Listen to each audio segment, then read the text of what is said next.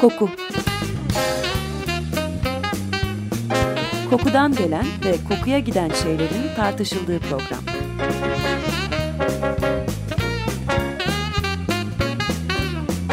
Hazırlayan ve sunan Vedat Ozan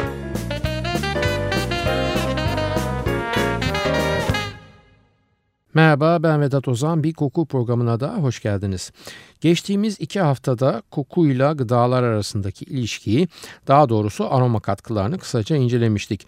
Bu hafta gene aynı bağlamın uzağına düşmeden biraz antropolojiden de destek alarak birincil yani burunla koku algımız ve ikincil yani ağız içi koku algımız bilimsel tanımıyla da retronazal olfaction üzerinden konuşmaya devam edeceğiz. Efendim etobur hayvanlar pek nadir olarak lezzet alırlar yediklerinden. Koparır parçalar iki ufak çiğnedikten sonra da yutarlar. Otoburlarsa etoburlardan daha uzun tutarlar bu çiğneme süresini. Ancak bu uzun tutmanın nedeni duyusal bir zevk algısına ulaşmaktan çok yedikleri lifli ve sert otların hazmını kolaylaştırmaktır. İnsanlarsa bunların tam tersine yiyeceği bekler, ondan zevk alır ve ağızlarının içindeki lezzetle ki bunun büyük bölümünü o yiyeceğin aroması yani kokusu oluşturur. Ağızlarının içindeki bu lezzetle vakit geçirirler. İlk insandan bu yana düşündüğümüzde aslında yiyeceğin albenisini arttırmak için de bayağı bir yol kat etmişizdir. Zira onu pişiririz, baharatlandırırız, süsleriz vesaire. Bütün bunların hitap ettiği koku algımız, ikincil koku algımız yani burnumuzla dışarıdan değil damağımızın hemen üstüyle içeriden aldıklarımızın kokuların algısıdır.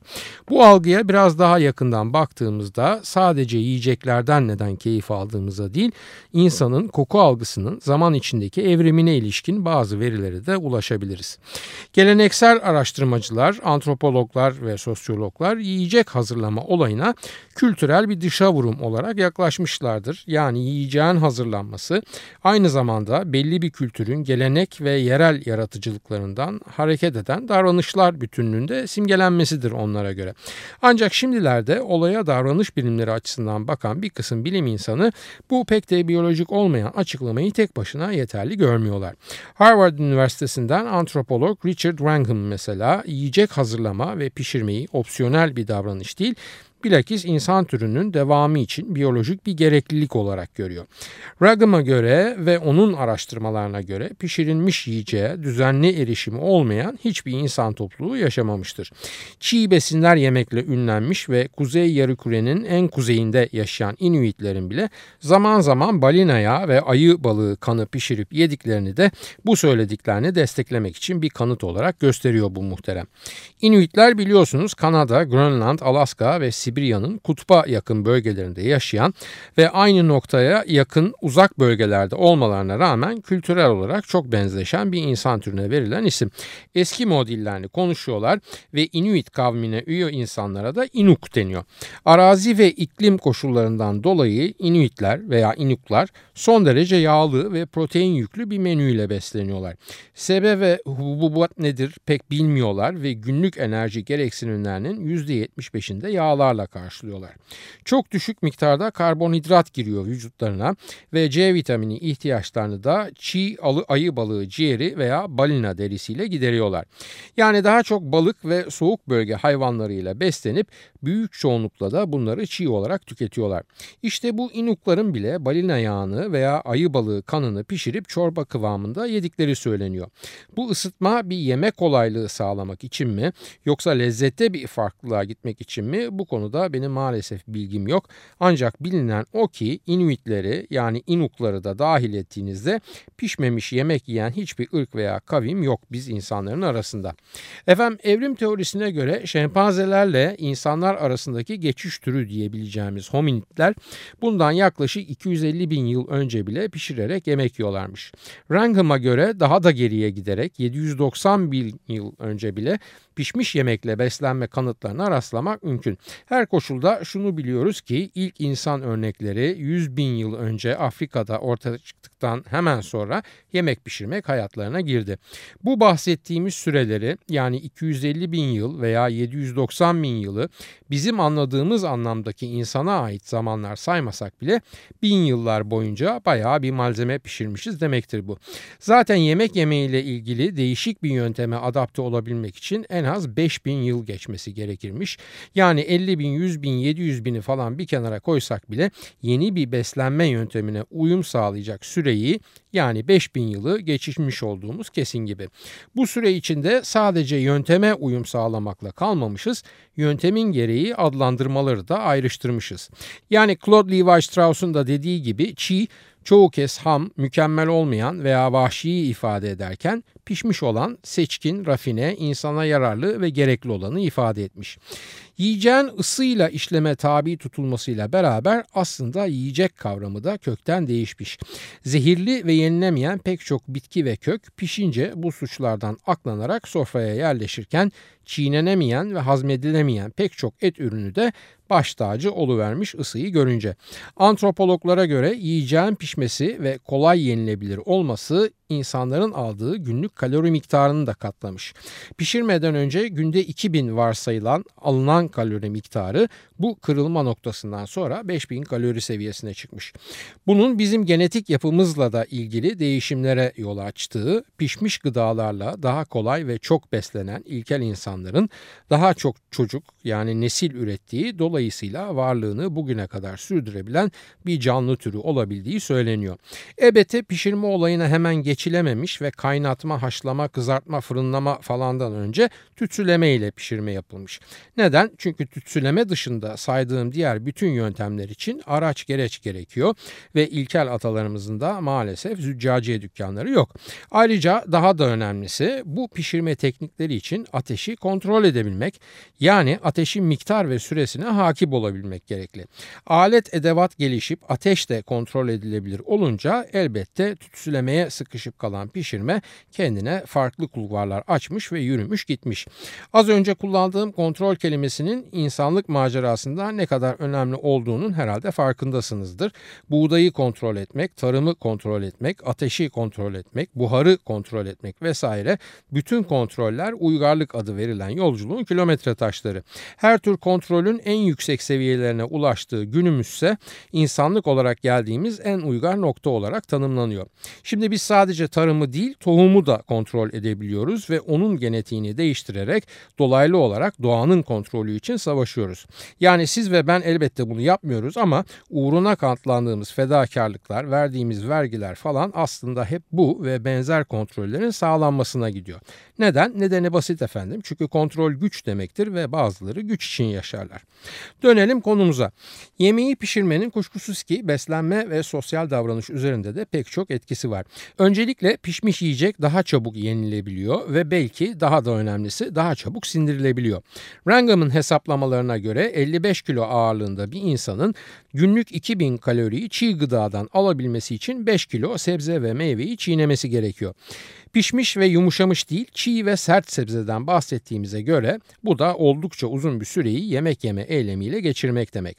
Almanya'da ve bize göre daha batıdaki diğer ülke ve bölgelerde sadece çiğ yemekle beslenme felsefesini benimsemiş bir alternatif grup bu süreyi de göze alıyor aslında almasına da bu kez onlarda da kronik enerji eksikliği ortaya çıkıyor ve bu yüzden mesela bu kült grubun içindeki hanımların adet dönemleri de oldukça aksıyor. Ancak bu konularda halen tartışma halinde ve bir kısım insan veya daha doğrusu gittikçe çoğalan bir kitle sadece çiğ yemekle yani dolayısıyla sadece çiğ sebze ve meyve yenilerek ve vücut değerleri de sürekli kontrol altında tutularak daha sağlıklı yaşanabileceğine inanıyor. Kimilerine göre vejeteryenliğin en üst aşaması denilen bu saf ve çiğ beslenme alışkanlığı yani raw foodizm Bizde henüz dışarıdaki kadar revaçta değil. Bu tarzı benimseyenlere göre 40 santigrat derecenin üzerinde ısıyla işlem gören her yiyecek besin değerini kaybeder ve doğal halinden uzaklaşır. Bu çiğ gıdayla beslenme her ne kadar ilk duyulduğunda yeni bir akımmış gibi gelse de kulağa 1100 yıllarında yaşamış Aziz Aybert'in hayatında da önemli bir yer tutmuş ve o dönemden beri kah büriten ve gelenekçi, kah muhalif ve alternatif bir yaşam tarzının ifadesi olarak yer alıyor insanoğlunun hayatında. Ancak yine de bu beslenme ve yaşam tarzını tam anlamıyla vejetaryenlik olarak kabul etmek çok fazla genellemek olur diye düşünüyorum. Zira sebze ve meyve hariç çiğ ve saf yenen pek çok et çeşidi de çoğu dünya mutfağında yer alıyor. Yani mesele raw food yani çiğ yiyecekse O et çeşitleri de çiğ etler. Japonların sashimisi, bizim çiğ köfte, Fransızların steak tartarı, İtalyanların carpaccio'su mesela hep çiğ yenen balık ve et yemeklerine örnekler. Bir kahve molası verelim isterseniz burada ve sonra devam edelim efendim. System of a Down'dan dinliyoruz Spider.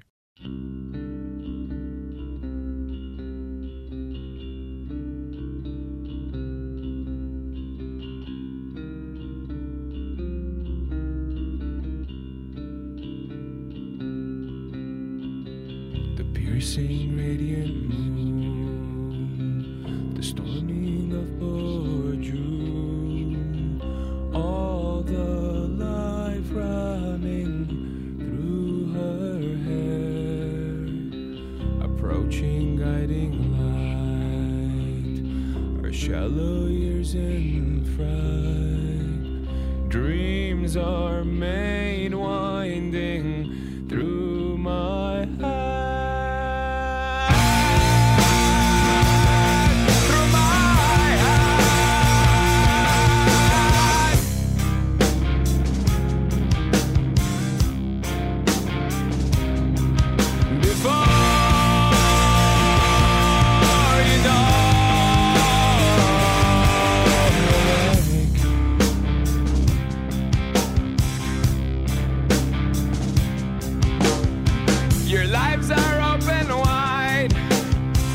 Wiecie, gives zemsać?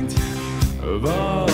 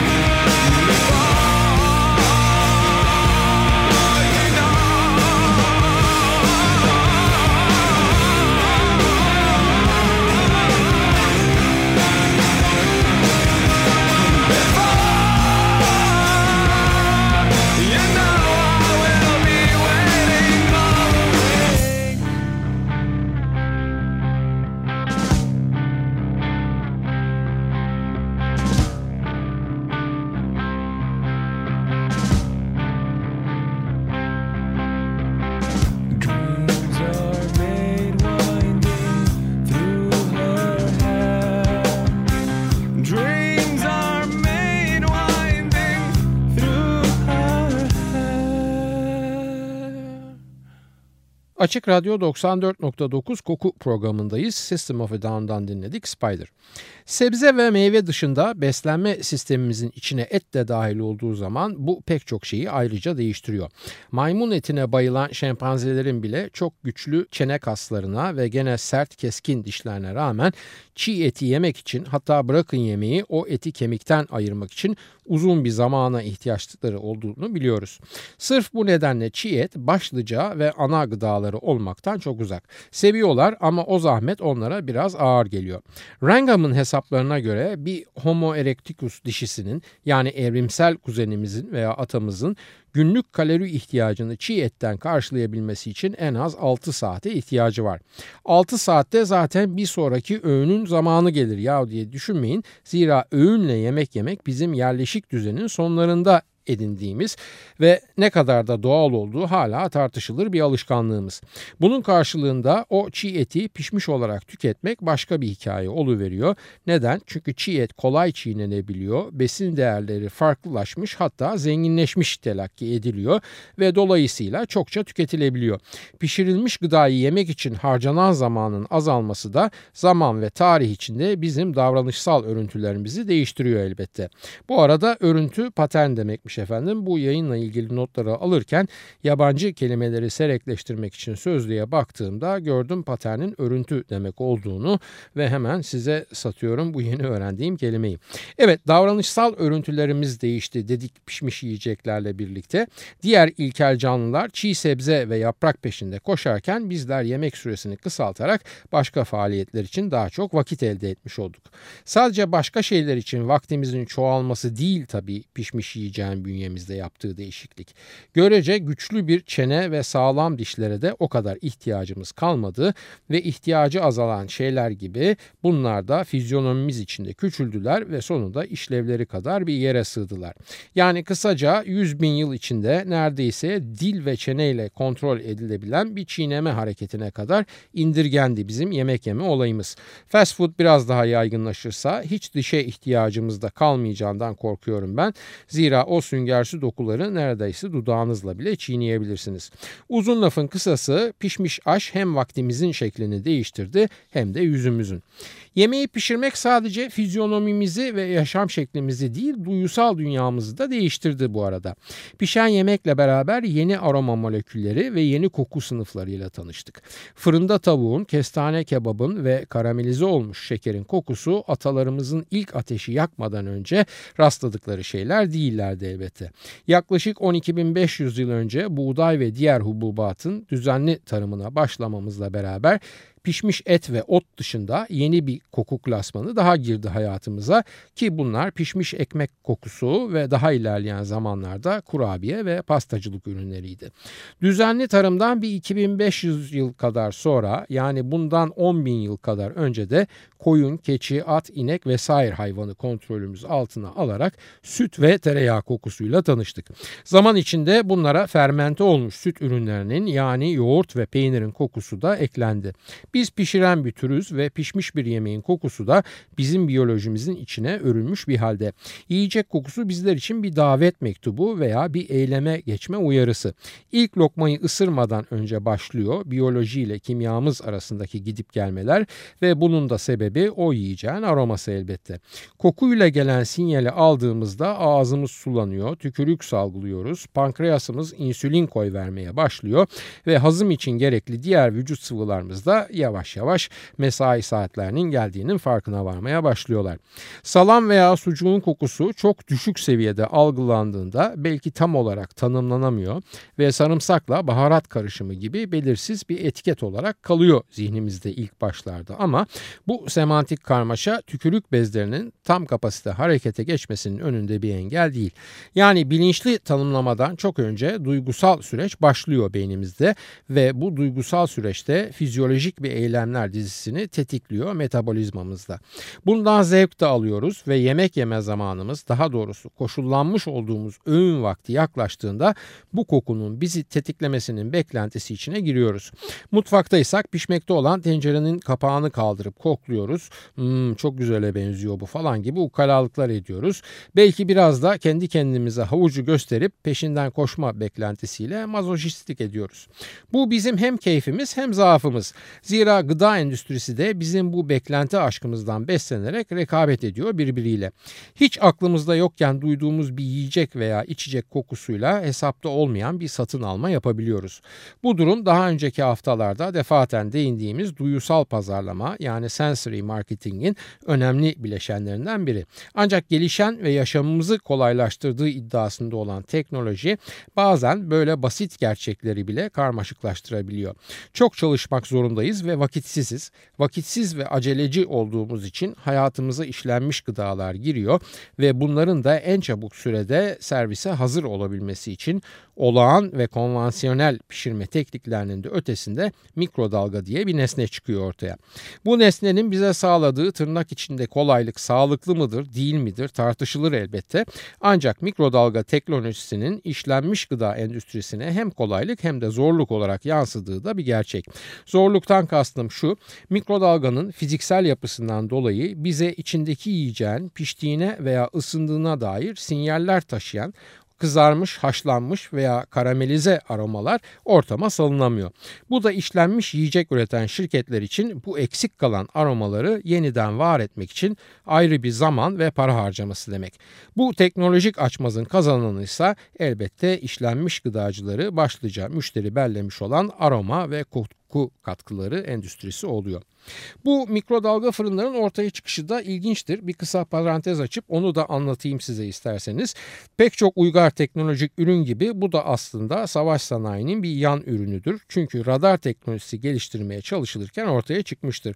1946 yılında Amerikan savaş sanayi devi Raytheon şirketi bünyesinde çalışan Dr. Percy Spencer isimli okullu değil ama işi meslekten öğrenmiş bir nevi alaylı bir mühendis radarlarla ilgili magnetron isimli bir vakum tübü üzerine çalışırken cebindeki katı şekerlemenin eridiğini fark ediyor. Buna şaşırıyor haliyle ama bilim aşkına eriyen şekerlemeyle tatmin olmayıp magnetron tübünün yanına bu sefer de biraz mısır tanesi koyuyor. Muhtemelen tübe biraz da uzak duruyor bu sırada muhterem ve mısır tanelerinin hareket edip patır patır patladığını görünce gözünde dolar işaretleri yanıp sönmeye başlıyor. Askeri bir tesiste radar araştırması yapan bir bilim insanı neden patlamaya hazır mısırla dolaşır ortalıkta bunu lütfen bana sormayın ve endüstrinin efsane ve hikayeleri çok fazla sevdiğini ve bu hikayeleri ürünü sempatikleştirmek için ve ona duygu katmak için sık sık kullandığını lütfen unutmayın. Neyse ertesi sabah Percy Spencer bazı arkadaşlarını da yanına alınarak deneyi bu kez yumurtayla tekrar etmeye karar veriyor. Magnetron tüpü aktive edildiğinde tübün yanına konan yumurta sallanmaya başlıyor ve içindeki ısının yükselmesiyle beraber iç basıncı da zirve yapıyor. Hareketlenen yumurtayı merak eden arkadaşlarından biri yakından bakmak üzere eğildiğinde ise olanlar oluyor ve yumurta kabuğu içinde oluşan basınca dayanamayıp arkadaşının suratına patlayıveriyor. Doktor Spencer bir yandan arkadaşının suratından süzülen cıvık sıcak yumurtayı temizlerken bir yandan da eğer mısır ve yumurta patlayacak kadar ısınıyorsa bu nesne kontrollü bir hale getirilip neden bütün yiyecekleri ısıtmasın diye düşünüyor. Hemen kolları sıvıyor bir tarafından yiyecek beslemesi yapmak için kapağı olan metal bir kutu tasarlayıp içine de mikrodalga enerjinin kaynağı olan magnetron tüpünü adapte ediyor. Kapalı ortamda oluşan elektromanyetik alan açık laboratuvar ortamındaki başıboş tüpten yayılana nispetle çok daha yüksek yoğunlukta olduğundan bunun içine konan yiyecekler de çok büyük bir hızla ısını veriyor. Tabii büyük bir hız derken normal bir fırınla mukayese edildiğinde demek istiyorum. İcat haliyle hemen patent altına alınıyor ve milyar dolarlık bir işlenmiş gıda endüstrisinde neredeyse başlangıcı oluyor. Metal kutuya hapsedilmiş magnetron tüpünün enerjisiyle çalışan bu acayip alet. Piyasaya sunulan ilk ticari örnek 1,5 metre boyunda ve 340 kilo ağırlığında 5000 dolara restoranlara satılmaya çalışılan bir hilkat garibesi oluyor. Yani ilk ticari mikrodalga fırın bizim bugün örneklerini gördüğümüzün kat be kat büyüğü devasa bir aygıt. Mikrodalga fırınlar çok sert eleştiriliyor. Bu eleştirilerin birkaç sebebi var. Fiziksel olarak tahripkar olmaları, çevreye sızdırdıkları radyasyon, içine konanı sadece ısıtmayıp aslında başka bir sıcak formasyona dönüştürdükleri gibi sakıncalarına dikkat çekiliyor. Çok da konum olmadığı için bilmediğim bir şey üzerine konuşmak istemiyorum ama benim küçük beynimin aldığı kadarıyla işlenmiş gıda denen belayı başımıza sararak genetik değişimlerden besin değeri olmayan yiyeceklere kadar pek çok musibetin siyasetin yayılmasında katkısı olduğundan bu eleştirilerinden en azından bir kısmını fazlasıyla hak ettiğini düşünüyorum. Mikrodalga parantezimizi kapatıp programımıza başka bir yerden tekrar giriş yapıyoruz şimdi. Programın uzun süredir dinleyicisi olanlar hatırlayacaklardır. Bizim vahşilerimiz var efendim koku programı olarak. Serernudutlar, desanalar, dasaneçler, kapsikiler falan gibi uzak coğrafyalarda nispeten izole bir yaşam süren ve bizim alışık olduğumuz batı normlarından çok daha farklı normlarda hayat sürdüren tırnak içinde medeniyetsiz muhteremler bunlar ve ara ara programımıza konu olup bütün ezberimizi bozuyorlar. Bugün ezber bozma sırası da Kolombiya ile Brezilya arasında yaşayan dezanalarda. Dezanaların oldukça gelişkin bir yiyecek sınıflandırma sistemleri var ve bu da elbette yiyeceklerin kokusuna dayanan bir sınıflandırma sistemi. Bugün pişirme ile ilgili kokulardan bahsederken birden konu değiştiriyorum diye korkmayın. Çünkü desanalara göre bir yiyecek maddesinin çiğ kokusu onun nasıl pişeceğine dair işaretler taşıyor. Onlara göre mesela balıklar rahatsız edici ve kadınların adet dönemi kokularını temsil eden bir koku profiline sahipler. Bu yüzden önce tütsülenmeli, sonra haşlanmalı ve ancak öyle tüketilmeliler. Kokusunun gücü daha zayıf olan diğer hayvanların etleri ve pek çok sebze için bu tütsüleme olayına gerek yok ve direkt haşlanabiliyorlar. Ancak bir konuda dikkat etmek lazım desenalara göre ve o da yanık yağ kokusundan kaçınmak. Neden? Çünkü yanmakta olan hayvani yağın kokusu desanalara çiftleşmek arzusu ile birbiri etrafında dolaşan yani kızışmış hayvanları anımsatıyor. Oysa onlar cinselliğin bu tür dışa vurumundan hoşlanmıyor. Cinsel eylem ve arzuları kontrol altında tutarak toplumsal normlarına uygun bir alan içine kanalize etmek istiyorlar. Bu yüzden Desana toplumunda et pek seyrek olarak ateşte çevriliyor ve asla kızartılmıyor. Koku desanalarda sadece hangi yiyeceğin nasıl işlenerek yeneceğinin değil aynı zamanda yiyecekler arası karışımların da belirleyicisi. Yiyecek kokularına cinsel kimlikler atfediyorlar ve kırmızı et kokularını erkeksi, balık kokularını ise kadınsı kokular olarak değerlendiriyorlar. Demin bahsetmiştim balığın kadınsılığı dolayısıyla dişilik ve doğurganlığı zaten balık kokusunun adet dönemine ilişkin koku tarifinden de belli oluyordu bu kültürün içinde. Peki kırmızı et erkek balık kadın gibi kokuyor da ne oluyor? Şu oluyor ki bu ikisi asla bir arada pişmiyorlar. Çünkü erkeksi kokanla kadınsı kokanın aynı kapta kaynaması cinsel bir karmaşa ve ayırt edilemeyen bir cinsiyet belirsizleşmesine yol açıyor. Bundan dolayı balığı etle beraber pişirmek onlar için zina ile eşdeğer ağır bir günah ve suç. Sadece bunlar değil yiyecek kokularından referans alarak hangi et veya sebzenin nasıl eşleştirilip pişirileceğine dair başka kurallar da var bu koku merkezli desana toplumunda. Örneğin geyik yavrusuyla avokado beraber pişirilemiyor. Zira bu ikisinin beraber pişerken çıkardıkları koku aşırı doğurganlığın habercisi. Ve desana toplumu içinde sapkınlık olarak görülen ikiz çocuk doğurmaya yol açmasından endişe ediliyor. Hem pişmemiş yani çiğ halde hem de bir araya gelip pişmekte olan yiyeceklerden havaya yükselen koku moleküllerine atfedilen anlam ve değerler bu topluluk için o kadar önemli ki tahmin edebileceğiniz gibi birbirini yemek yerken gören desanalar birbirlerine afiyet olsun demiyorlar. Bunun yerine iyi eşleştir diyorlar. Evet efendim haftaya bir başka kokuda buluşmak üzere. Müsaadenizle şimdilik hoşçakalın diyorum ve soru, öneri, eleştirileriniz için e-posta adresimizi hatırlatıyorum. kokuprogrami.yahoo.com Programlarımızda adı geçen konulara ilişkin görselleri yayınlardan hemen sonra her zaman olduğu gibi facebook.com Taksim Vedat Ozan Koku adresinde de görebilir. Yorum ve sorularınızı oraya da yazabilirsiniz. Ben Vedat Ozan, radyonuz kokusuz kalmasın sevgilerimle.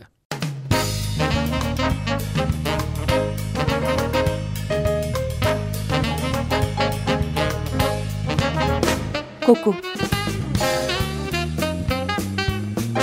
Kokudan gelen ve kokuya giden şeylerin tartışıldığı program.